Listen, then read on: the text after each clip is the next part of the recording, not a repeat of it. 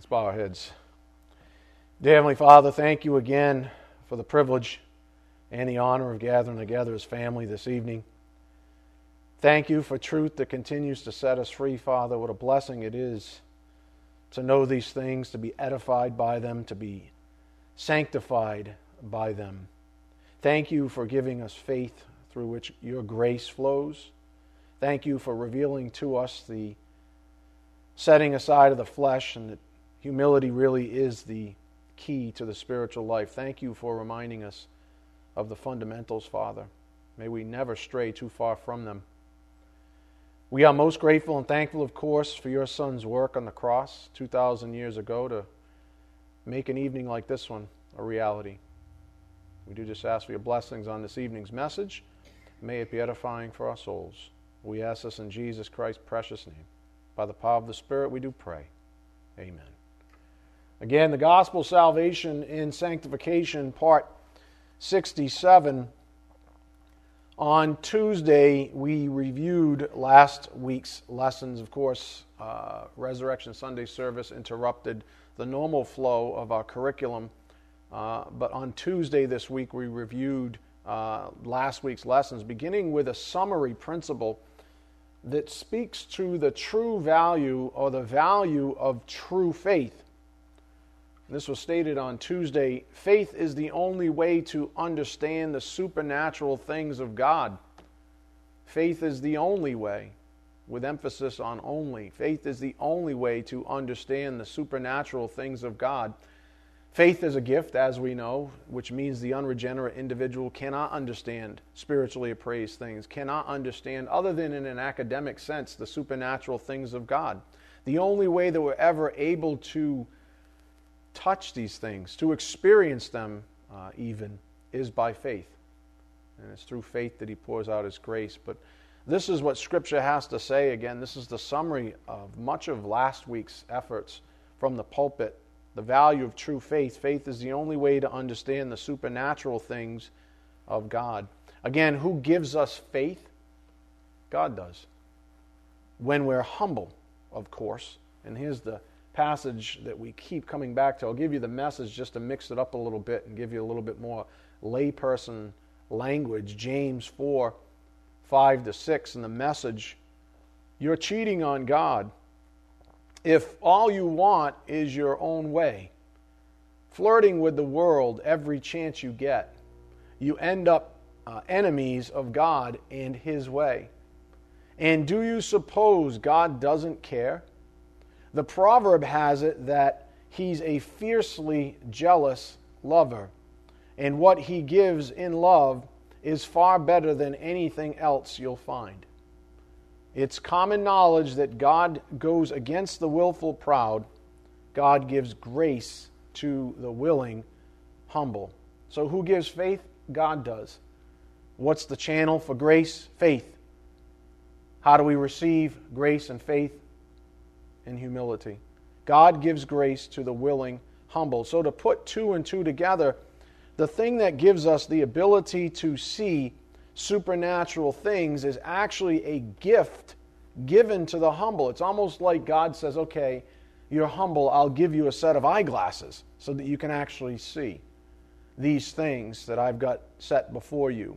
But before that, and you can most of you can relate to that, 5 years ago, 10 years ago, you didn't see your life the way it is now. You didn't perceive the things around you uh, the way you do now. You didn't see it all as truth the way, or at least to the degree that you do now. Amen? Amen. Well, those things are gifts, and He pours out, He gives each a measure of faith, so says Scripture. So He doesn't give us it all at once. He says, If you're humble, I will sanctify you. I will continue to set you apart. And when you're ready and humble, I'll give you more faith, which will give you more uh, vision, if you would. And those are all part of his promises and blessings. So I guess if you're feeling especially blind, quote unquote, you may need to consider your arrogance. And just a little plug I just finished a book on arrogance, just saying. Back to humility and faith, though, and extending it now into the realm of sanctification up here on the board, a little bit more from this past week the value of true faith, the beauty of faith is that it also gives us a transcendent peace. The beauty of faith is that it also gives us a transcendent peace. In other words, think of yourself when you lack faith. Do you have peace or are you agitated? Are you anxious? Are you worrisome? Versus when you have true faith. The beauty of that is that you have a certain peace, a certain calm. Proverbs 12:20, Isaiah 26:3, John 16:33, Romans 15:13, Philippians 4:6, 2 Thessalonians 3:16, Hebrews 12:14, 1 Peter 5:7. I guess the Bible has an awful lot to say about peace. So let's consult the holy scriptures regarding the peace of God. Go to Proverbs 12:20.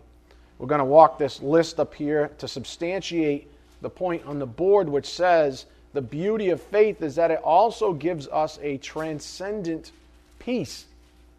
Proverbs 12:20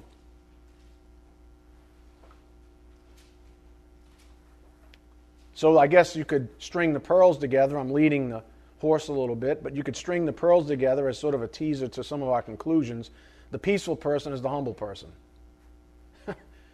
if we receive his peace by faith, and faith is given to the humble, then the humble have peace. So if you're anxious or worrisome of these kinds of things, you might want to check your humility because you can't force faith. This we've learned um, through Scripture and probably through experience. Uh, you can fake it, uh, some people say, fake it till you make it, right? But that doesn't work in the spiritual life. Proverbs 12:20, deceit in the heart of those who devise evil, or is in the heart, deceit is in the heart of those who devise evil, but counselors of peace have joy. Counselors of peace have joy. In other words, if you have any wisdom uh, and it involves peace by faith, then you have joy. Counselors of peace have joy. How about Isaiah 26 3? Isaiah 26 3. And when I did a little side study on peace, um, this is just a hacked off list. I mean, this is a very short list of the number of passages that I could have taken you to this evening. The Bible has a lot to say about peace. When I, I don't know about you, but when I think about heaven, one of the first things I think about is peace because this world is dead set on agitating us, on taking advantage of its position under the leadership of the God of this world to persecute us. If they persecute him, they're going to persecute us. This we know. So it's hard. It's, you have to cling to your faith the way the Bible says. Otherwise, you lose that peace. Isaiah 26 3 The steadfast mind, speaking of clinging, the steadfast of mind, you will keep, God will keep in perfect peace because he, that person that is steadfast of mind, trusts in you. Again, the steadfast of mind you will keep in perfect peace because he trusts in you. Trust, faith, they're almost synonyms, right? Because he has faith in you. So, faith, or excuse me, peace is actually given to the person who has faith. The one who gets faith is the humble person. There's your string of pearls. If you want peace in your life, you have to be humble. John 16:33, go there. John 16:33. There's too many control freaks out there. Too many people trying to control their own destiny. Too many people trying to tell God the way it's going to be. This is the way it's going to be in my life. I got a 5-year plan, God, get out of the way. I'll go to class because I'm a religious punk. I'll do these things. I'll look good. I'll play the part. I'll fake it till I make it, right? And I'll do all these things. And I demand that you give me faith and peace. And God mocks you. Mocks you. Says, don't get all religious up in my grill. That's how he talks. John 16 33. These things I have spoken to you so that in me you may have peace. Why are you learning this thing tonight? Why are you here? I imagine at least, look, if it's not the majority of why you're here, it's at least a good significant portion. You want peace in your life, right? Hell on earth out there. Peace in here. Fellowship, peace with one another, with God. John 16 33. These things I have spoken to you so that in me you may have peace. In the world you have tribulation, but Take courage. I have overcome the world. Well, that takes a certain element of faith, doesn't it? That has to be something changed. That's part of the new creature relating directly to our Lord and Savior. In the world you have tribulation, but take courage. I have overcome the world. Do you believe it? Or are you the person that's still wrangling, like I taught last week, wrangling and struggling uh, and kicking against uh, sin and evil in this world? Or are you just going to turn and face Him and be at peace? Because this is what He's saying to us. These things I have spoken to you, so that you that in me you may have peace. In the world you have tribulation, but take courage, I have overcome the world. Go to Romans 15, 13. Romans 15, 13. Again, this is just to substantiate, folks, in case you were wondering what the Bible had to say about faith and peace. The point on the board is the beauty of faith is that it also gives us a transcendent peace. Romans 15 13. Now, may the God of hope fill you with all joy and peace in believing, so that you will abound in hope by the power of the Holy Spirit, you see sort of an amalgamation of things going on. You see the Holy Spirit in there. Uh, obviously, that includes your human spirit as well. Um, but look, now may the God of hope, you have hope in there, fill you with all joy and peace in believing, so that you will abound in hope by the power of the Holy Spirit. A lot of moving parts in there. Go to Philippians 4 6. But the point is that faith delivers up peace Philippians 4 6.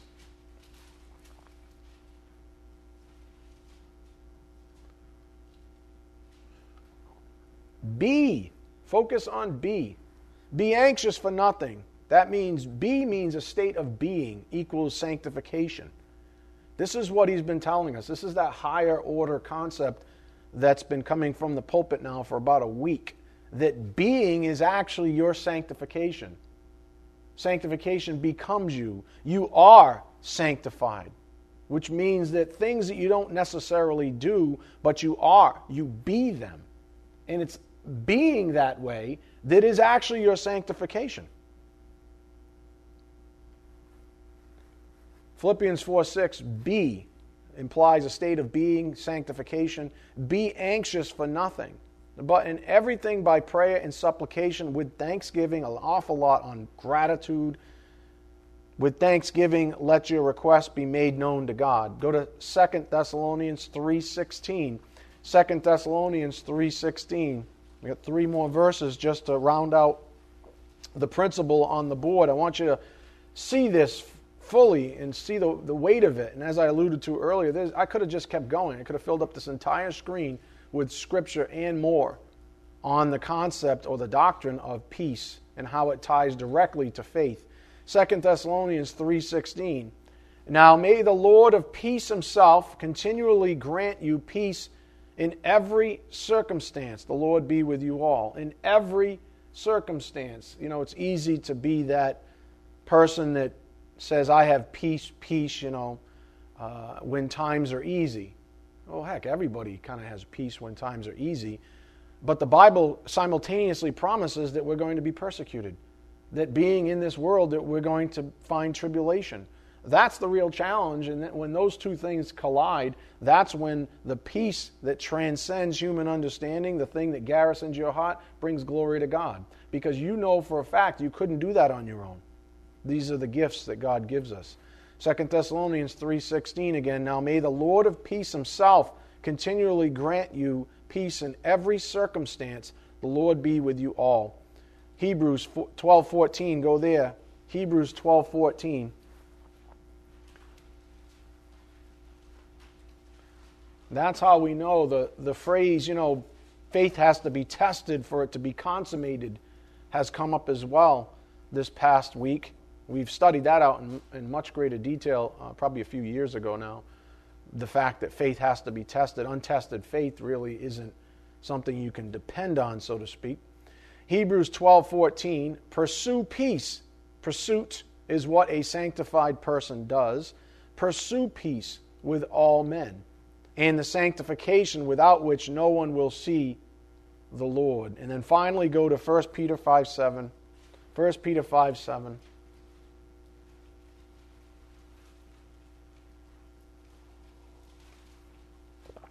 If you want peace in your life, it's by faith. And by faith, you do what 1 Peter 5 7 says. You don't wrangle, you don't struggle in your human power. You do this, 1 Peter 5 7. Casting all your anxiety on Him because He cares for you. Casting all your anxiety on Him because He cares for you. Folks, that's an act of faith. It's probably one of the most common acts of faith that any believer has to be tested with. And that, of course, uh, echoes of uh, 1 Peter 1 7, the proof of your faith. When you do that thing, what happens? Casting your anxiety, all your anxiety on Him because He cares for you. So if you notice, these peace verses are all a function of faith. And I invite you to go back and look at them in greater detail and context, maybe. But these peace verses are all a function of faith. And that's the point the Spirit's been making here, first off. In all of them, faith is implied, if not explicitly part of the Scripture itself. And again, just to put that principle to bed, the value of true faith, the beauty of faith, is that it also gives us a transcendent peace. As we've noted many times and recently as well, this faith that gives us peace is in things unseen. That was an emphasis from Tuesday evening's class. It's a peace in things, or uh, excuse me, this faith that gives us peace in things, it's in unseen things, not worldly, fleshly things that, uh, that we can see and touch and interact with as unbelievers even do. Up here on the board, we went here on Tuesday, Hebrews 11 1. I'll give you 1 and 2 in the message. Regarding faith, the fundamental fact of existence is that this trust in God, this faith, is the firm foundation under everything that makes life worth living. It's our handle on what we can't see. The act of faith is what distinguished our ancestors, set them above the crowd. Faith is the things hoped for, things not seen. A peaceful person sleeps well at night. So ask yourself this question up on the board What's going to help you sleep at night? This came up as well on Tuesday. Knowing and reasoning or trusting with faith? A peaceful person, most would agree, sleeps well at night. Well, what's going to help you sleep at night? Knowing and reasoning or trusting with faith. Let's put it this way, and I speak from personal experience, I'm not ashamed to say it. There's no end to human reasoning. There's just no end to it. Why? Because everybody's got an opinion. And as soon as you get a little bit more facts about this, that, or the other, there's more data to be analyzed. And you can spend all night analyzing data, crunching numbers in your head until the wee hours of the morning. I'm really good at it. That's not a compliment. I got a problem. I got a lot of problems, but there's no end to human reasoning. So I don't sleep every night the way I should. Why? I guess I lack a certain kind of faith. I guess I'm over here reasoning things. I guess I'm not casting my anxiety on him the way I should. That's just being transparent. None of us have made it. But I can tell you this being a analytical chap, there's no end to human reasoning. But faith finds itself not just comfortable with, but abiding in the unknown. Think about that. Faith finds itself not just comfortable with, but abiding in the unknown. In other words, just, just pretend faith is like a person for a second. If faith stands in the known, he has no home. There's no need for faith because it's right there. So faith actually abides and is most comfortable in the unknown. It, it, li- it lives, in other words, it lives and breathes in the things unknown. So if you try to reason everything through, you're going to be attacking your own faith. You're going to be infringing on the very nature of faith itself. Faith says, I'm perfectly happy. I'm perfectly happy with the promises of God the way they are. I don't need to overanalyze them. Can I get some sleep now? And the flesh is like, he's like I'm biting at the faith, right? And destroying any peace that faith brings to the table. It's a beautiful thing to have faith because you don't feel the need even to overanalyze everything. You don't lose sleep because you say, as far as I know, God says this, and that's the way it's going to be. I was reflecting today on this principle. I often wonder how the children over at the Hasbro Children's Hospital are ever able to even smile sometimes. It doesn't have to be Hasbro, you know, a, a hospital where there's maybe terminally ill children. Another, they were born to die a, in a very short period of time. I mean, I mean, I wonder how they're even able to smile sometimes. I mean, some of them have literally grown up on gurneys. That's their life. They've literally grown up on gurneys in hospitals. I believe the secret is that they have accepted their lot in life. If you've ever noticed or been around that kind of a scene, it's a very interesting dynamic because other than the physical pain and the wearisome, the wearing on a, a poor little body like that, other than that, the distraught people tend to not be the kids. It tends to be those that surround the kids, which is a very interesting thing to consider. Because, in a sense, the kids have accepted their lot in life. It's all they've known. And again, they do this while others might struggle sometimes more than them because the other people have other experiences outside of the hospital. So dwell on that this weekend this point up here on the board. How is it that a young, ever sickly child has more faith and is able to find a greater peace with their ailments than the adults in their life? How does that work? By faith, they have accepted their lot. So, how is it? Think about those kinds of things. And then uh, apply the analogy to the spiritual life. Aren't we sickly? Weren't we born spiritually ill? Indeed. Doesn't Scripture say that while our great hope is that we will be totally cured, we will be totally cured, that for now we won't ever be? Isn't that true? We're never going to be totally cured until we make it to the eternal estate. We have the promise, we have the hope, but we're sick. So then, what do we do?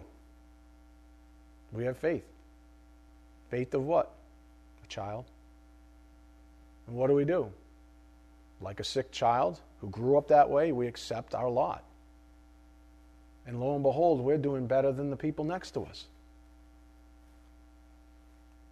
So we have faith. And as we just noted in ample scripture, we ought to keep faith's perspective. When we have faith, we have peace. Faith may very well be the most beautiful thing ever given to us after Christ Himself, who we received by faith. So it's a bit of a play. But think about it. When we have faith, we have peace. Faith may very well be the most beautiful thing ever given to us after Christ Himself. And I don't mean to make superlative here. I hope you understand what I'm saying. Some might be saying, no, it's love. Well, how do you get love? By grace. Well, how do you get grace? Through faith. So I hope you see what the Spirit's stringing together here. Imagine living a life where everything is beautiful. Yeah. Imagine for a moment living a life where everything is beautiful. And consider the old adage beauty is in the eye of the beholder. Doesn't mean anything has to change. This is one of the things that, I mean, this is one of the things that he's been teaching me as of late. That one of the worst things that happens to someone in my position is they become disenchanted with people because all they see is truth all day long and then the world. And it's friction in the soul. But he's teaching me, he's saying, enough of that. I think that was part of me with you, training you up the last few years, getting you to this place, that fight, the fight we've been through, like with Mike Tyson type style. And now he's saying, all right, I need you to change gears and I need you to stop focusing on the beautiful things in this world because I created a lot of beauty in this world and it's not always a fight. So beauty is in the eye of the beholder. I believe that, which means it's really just a change of perspective. I just purchased a um, album from a young man named Jordan Smith He's a young Christian guy who happened to win the voice competition uh, this past year. I guess he's the number one selling voice artist of all time now, and he's only been he only won it not that long ago. But there was a song on his album that I really enjoyed, and because he's a Christian, he's not afraid to sing. This is the guy who sang "Mary, Did You Know" um, on the voice, and he's got a beautiful voice. But he sang this he sings this song called beautiful things and he sings a song that actually has 1 john 4.18 there is no fear in love. In the actual song. And i said i have to play this for the congregation. I was listening to it. I'm getting all you know herky jerky behind my computer you know. And then he, then he said those words and i'm like did he just say those words?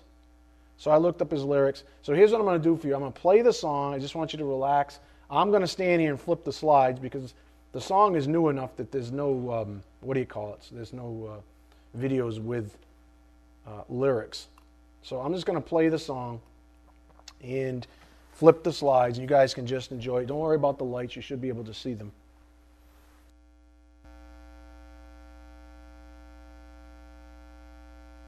If once in your life you wish you were someone else if once in your life you thought there was no way out, if once in your life you'd like to save yourself, realize somehow there are beautiful things. We lie to ourselves and hope it will come undone We bleed just the same and think we're the only fight with the truth, you'll win. Just be yourself, just be yourself. Somehow we are beautiful things. Somehow we are beautiful things.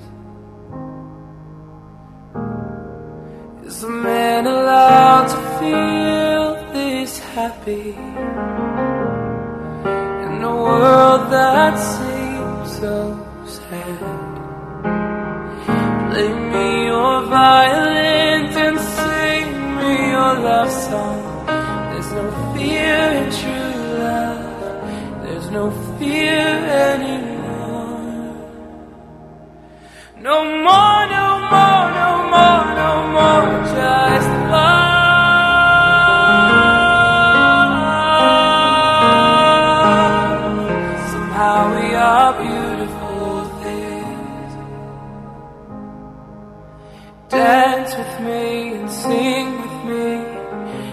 sounds when we make love.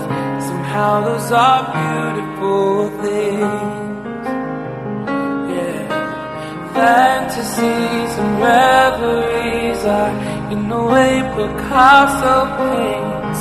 Somehow those are beautiful things.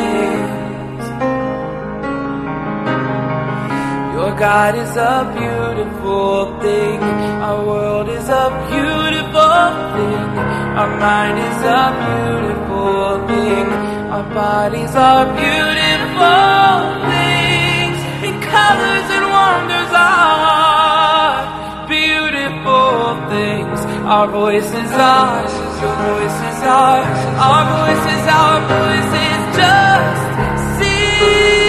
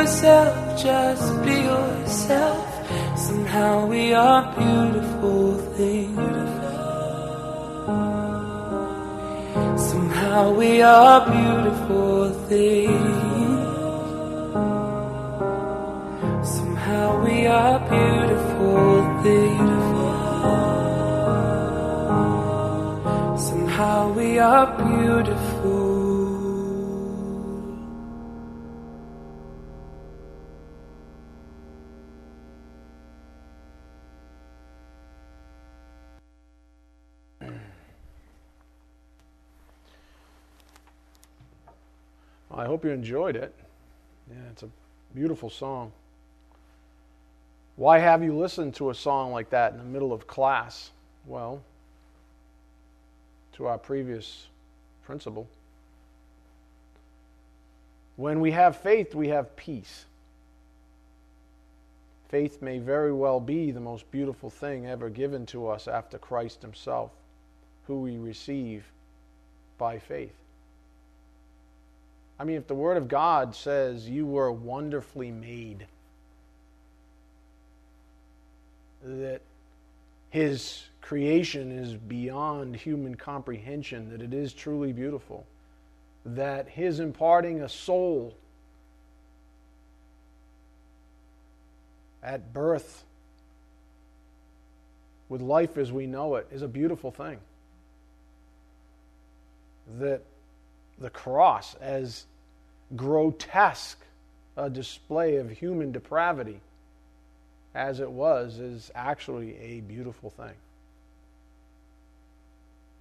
And so I just wanted to share that with you because those are some of the things that he's changing in your shepherd. And the way that goes typically is that's where he's going to take the congregation. That I tried to intimate this to you when I announced um, the schedule change, but there's been a lot of things that he's doing. We're kind of turning a corner as a family. You know, we've been through hell and high water. We've fought these ridiculous fights within ourselves. And he's saying it's time to step back and see beauty again and not get lost in the mire, not get lost in the fight. Don't lose yourself. That's what he keeps saying to me. Don't lose yourself in the fight. You know, there's a lot of people that go to war and they come back changed. They left themselves on the battlefield.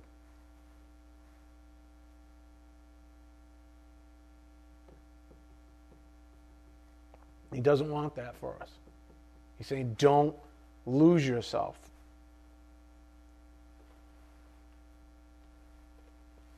He's saying, be sanctified. Sanctification becomes us then. Be who I meant you to be. Be wonderfully made. Be faithful. Live this life to the fullest in my grace. For the righteous man shall live by faith, so says Scripture.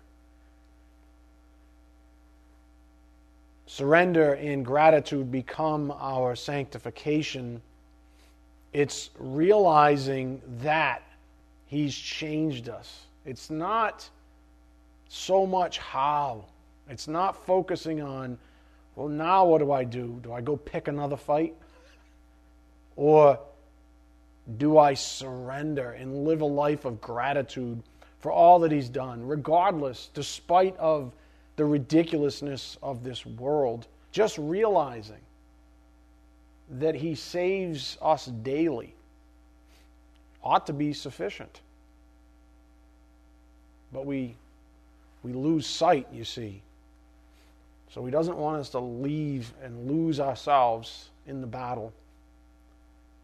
So we aren't necessarily preoccupied with the how. Speaking of sanctification, we can't guess, anyways, how He's going to change us. That's futility. But we are able to look backwards and appreciate how He's changed who we are. He doesn't tell us, otherwise, it wouldn't be faith. He doesn't reveal to us what faith must cling to, the things unknown. But He does afford us the ability, the visibility to look back and say, I can't believe how much you've done in me. And it amplifies His promises like Philippians 1 6, that He does promise to change you. But you're not looking for things that you've done, you're looking for how He's changed who you are.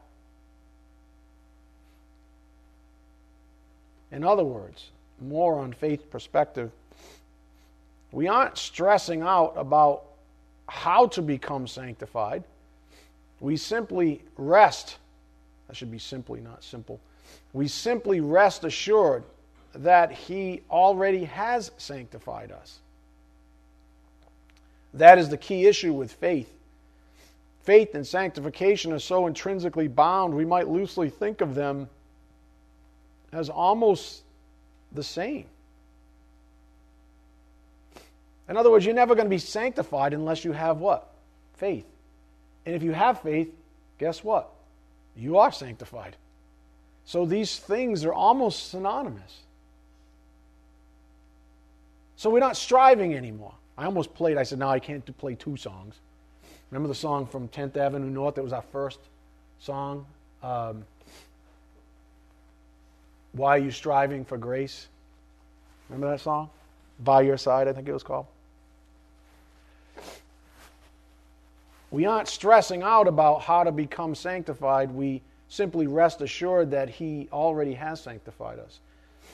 That is the key issue with faith. Faith and sanctification are so intrinsically bound, we might loosely think of them as almost the same. I was thinking about examples in the Bible. You know, before Paul was converted, he had a lot of faith, but it was misplaced. He had faith in what? Religion, Phariseeism. He was a Pharisee of Pharisees. Not a whole lot unlike a lot of you may even have had prior to being saved, and maybe even a little afterwards. Some of you are admittedly reformed doctrinal snobs. So, Paul was going along his merry way, and then along comes Jesus. Probably not the person you want to see when you're Paul at that point. He's still Saul, right? And he knocks Paul down, or his name's still Saul, but you get the point. He knocks Paul down on the road to Damascus and he gives him his pearls. Go to Acts 26 14. Acts 26 14. It's funny how he sanctifies us, in other words. He doesn't say to Paul, you know, hey, go do X, Y, and Z for me and you're sanctified. He says, no, I'm going to change who you are. I'm going to change you from the inside out, my friend. I actually have a mission for you on top of that. But he must have seen Paul's heart, you see, and Paul's heart was humble. And it's the humble heart that receives grace through faith. Acts 26 14.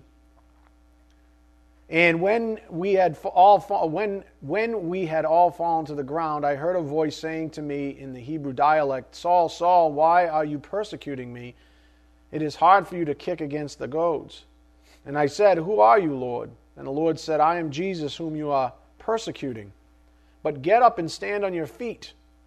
For this purpose I have appeared to you, to appoint you a minister and a witness not only to the things which you have seen, but also to the things in which I will appear to you, rescuing you, Allah sanctifying you, if you would, setting you aside. That's what sanctifying means. Rescuing you, setting you aside, sanctifying you from the Jewish people and from the Gentiles, to whom I'm sending you. In other words, he said, I'm going to separate you and then I'm going to send you back. Sound familiar? I'm going to separate you from the world and I'm going to send you back with a great commission. Sounds like us. But he has to change us, you see, on the inside. To open their eyes so that they may turn from darkness to light and from the dominion of Satan to God, that they may receive forgiveness of sins and an inheritance among those who have been sanctified by faith in me. Up here on the board, there's our theme for this evening. Obviously, sanctified by faith, that they're almost sanctification and faith are almost synonyms, reveals the nature of our sanctification. At salvation, it is by grace through faith, Ephesians 2 8 and 9, which sets the pattern. It's always by grace through faith. Sets the pattern for sanctification from faith, positional, to faith, experiential. And that's Romans 1:17. Again, Jesus sets Paul's commission, verse 18. What is it? To open their eyes so that they may turn from darkness to light and from the dominion of Satan to God, that they may receive forgiveness of sins and inheritance among those who have been sanctified by faith in me. So that was Paul's commission to go out and evangelize the Jews and the Gentiles, especially as Scripture unfolds.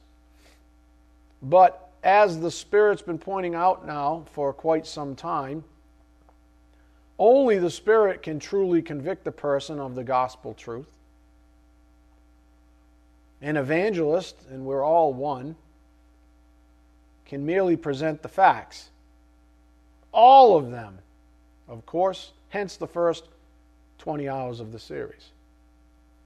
Our job is not to try to get people to do certain things to prove their sanctification, their salvation, or any of this. Our job is to present the facts. Let God the Holy Spirit challenge them in their own souls. Let God the Holy Spirit um, search the deep recesses for someone's humility. That's not our job. So I was reflecting some more true faith. What's the difference between a watered down gospel and the full gospel? Well, the prior insufficiently presents the problem statement, which lacks the substance for consequence. In other words, don't worry about whether or not you're depraved or you need a Savior. Just believe these here words and let's celebrate. So, a watered down gospel is insufficient in presenting the problem statement, which lacks the substance for consequence. The true gospel is meant to stir up humility if it is indeed present. That's what the true gospel will do. So it's our job, it was Paul's job, to present the whole truth about the gospel. And let that stir up what needs to be stirred up in someone's soul. Many times it stirs up arrogance, like a bee's nest. Get away from me. But sometimes, even though the, the way is narrow that leads to life, sometimes it'll stir up humility. And a person is changed from the inside out. But that's our job to get it right. That's why we spent so many hours. Now, add that thought to our two previous examples or principles. When we have faith, we have peace. Faith may very well be the most beautiful thing ever given to us after Christ Himself, who we received by faith. Sanctification becomes us. Romans 1:17, the righteous man shall live by faith. Surrender and gratitude become our sanctification. It's not how we realize, well, we've been changed, it's that He's changed us. And then finally, faith's perspective. We aren't stressing about how to become sanctified. We simply rest assured that He already has sanctified us. That is the key issue with faith. Faith and sanctification are so intrinsically bound, we might loosely think of them as almost the same.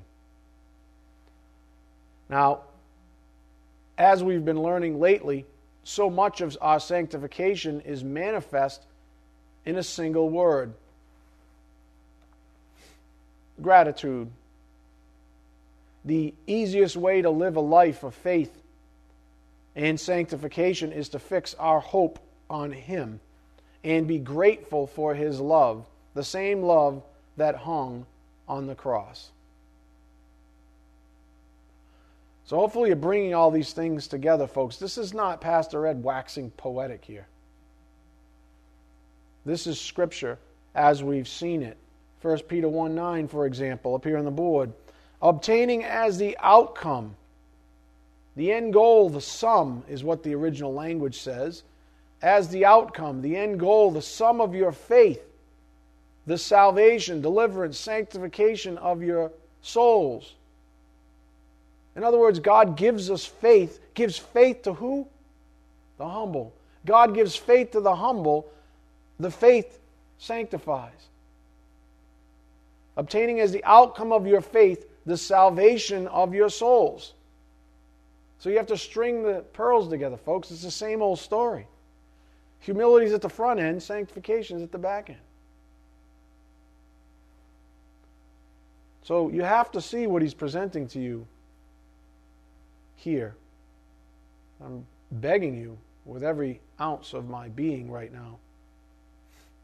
Please understand that your freedom rests in your humility right now. And that the Spirit's reminding you to have the faith of a child right now. Let me give you the message version of the passage on the board, up here on the board. 1 Peter 1 9 in the message. You never saw him, yet you love him. You still don't see him, yet you trust him with laughter and singing. Because you kept on believing, you'll get what you're looking forward to total salvation. Total salvation. You see it? That's God's perspective. Total salvation. That's why at the beginning of this series, it was all about the big picture salvation plan of God. It was the salvation plan of God. God's not dealing with the construct of time. To God, we're already saved, to God, we're already sanctified.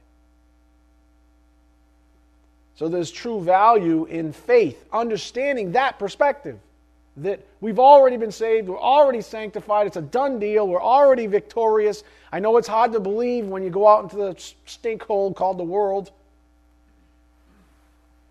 But that's what faith is that we have a hope in front of us. That's total salvation, folks. And that's God's perspective on all of this. Not human reason, not the one that keeps you up at night, wrangling. Why do you think I've been presenting the two perspectives in our working framework the way I have? That wasn't by mistake, folks. Why do you think these things have been positioned side by side? All this time. God's perspective on the left and man's under the construct of time with our tenses even on the right. It's because of this, folks, that eventually this is what he wants. He wants you to take all that and arrive at the same conclusion that God already, in his omniscience, understands. That this is all one act that's already been done as far as he's concerned. Our viewpoint is learned in pieces, and then we realize that once we see the big picture, our perspective becomes more like God's. In other words, who cares, you know, who cares what's on the right hand side here? Think about it. We're not even at ultimate salvation, right? But it doesn't matter because we are learning this right here. We're learning his perspective. And the more we learn this way, the more we're going to end up with his perspective. Everything that's on the right hand side is anchored in the one thing on the left. But he has to take us there. He has to convince us along the way. He has to, quote, sanctify us. Same thing goes with this. God has one viewpoint of sanctification. We're carving up Scripture, nothing wrong with it, because these are the little bit piece things that convince us. This is what the Word does, imparted, because we're slow compared to God. But this is what He's trying to do for us. He's trying to give us His perspective. He's like, listen, if you have my perspective, all this stuff is a done deal. You're not going to lose any more sleep. Because you know that when I say it's so, it's so. You have every reason to even boast in your hope in Christ Jesus. When this kind of faith is imparted to one soul, they are set free. No longer on just the hope of being sanctified, but rather that this big, with this big picture perspective, that is God's, it becomes our sanctification. That picture on the board, that's who you become.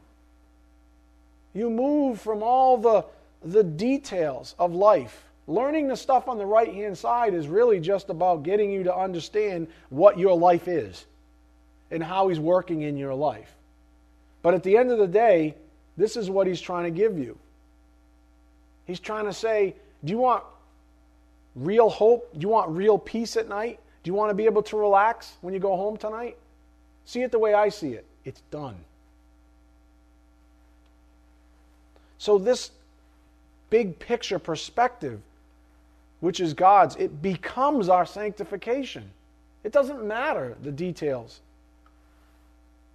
And when that happens, the contents of a verse like the following fades into the background like white noise. Go to Hebrews 12:1. Hebrews 12:1. When that thing happens, when you begin to see it all is truth, when you're able to understand what God's trying to impart to you, then verses and passages like Hebrews 12:1 and forward they just melt away. The issues, if you would, contained in them. Hebrews 12:1 Therefore, since we have so great a cloud of witnesses surrounding us, let us also lay aside every encumbrance and the sin which so easily entangles us. And let us run with endurance the race that is set before us, fixing our eyes on Jesus the author and perfecter of faith, who, for the joy set before him, endured the cross, despising the shame, and has sat down at the right hand of the throne of God. For consider him who has endured such hostility by sinners against himself, so that you will not grow weary and lose heart.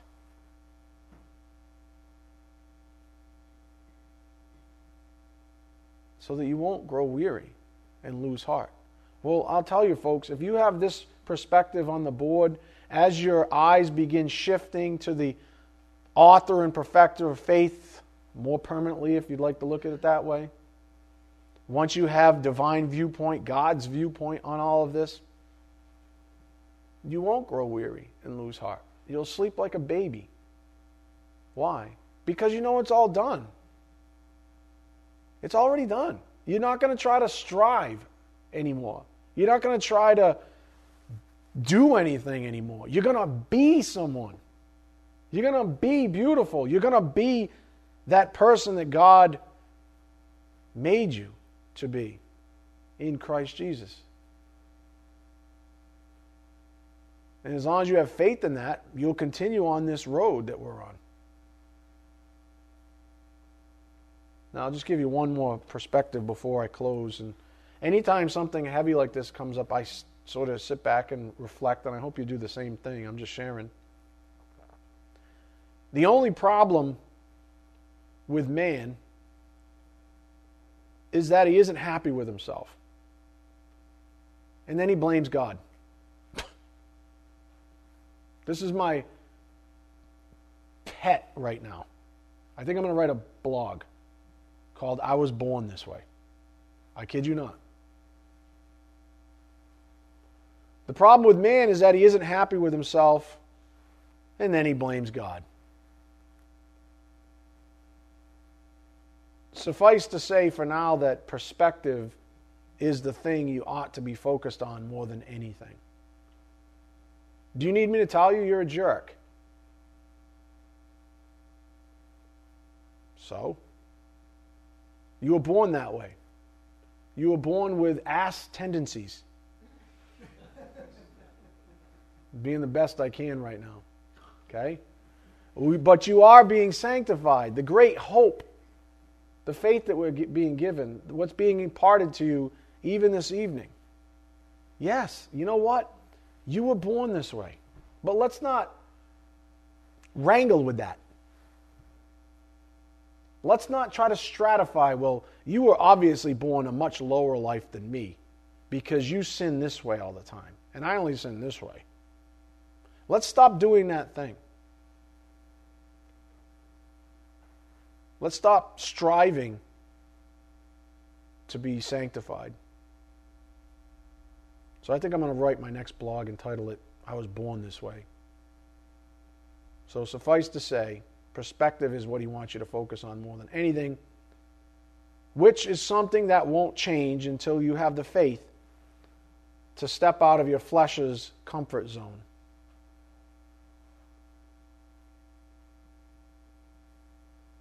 Amen? I mean, there's a lot on this, but please, over the weekend, focus on your perspective. Just if you have to re listen to this lesson, I would encourage it, obviously. There was a lot in here this evening. Then re listen to it. We are out of time, my friends. Let's bow our heads. Dear Heavenly Father, thank you for the privilege of studying your word here this evening. We ask for your blessings as we take what we've learned out to a lost and dying world, Father, that needs it so desperately. We ask these things in Jesus Christ's precious name. By the power of the Spirit, we do pray. Amen. You.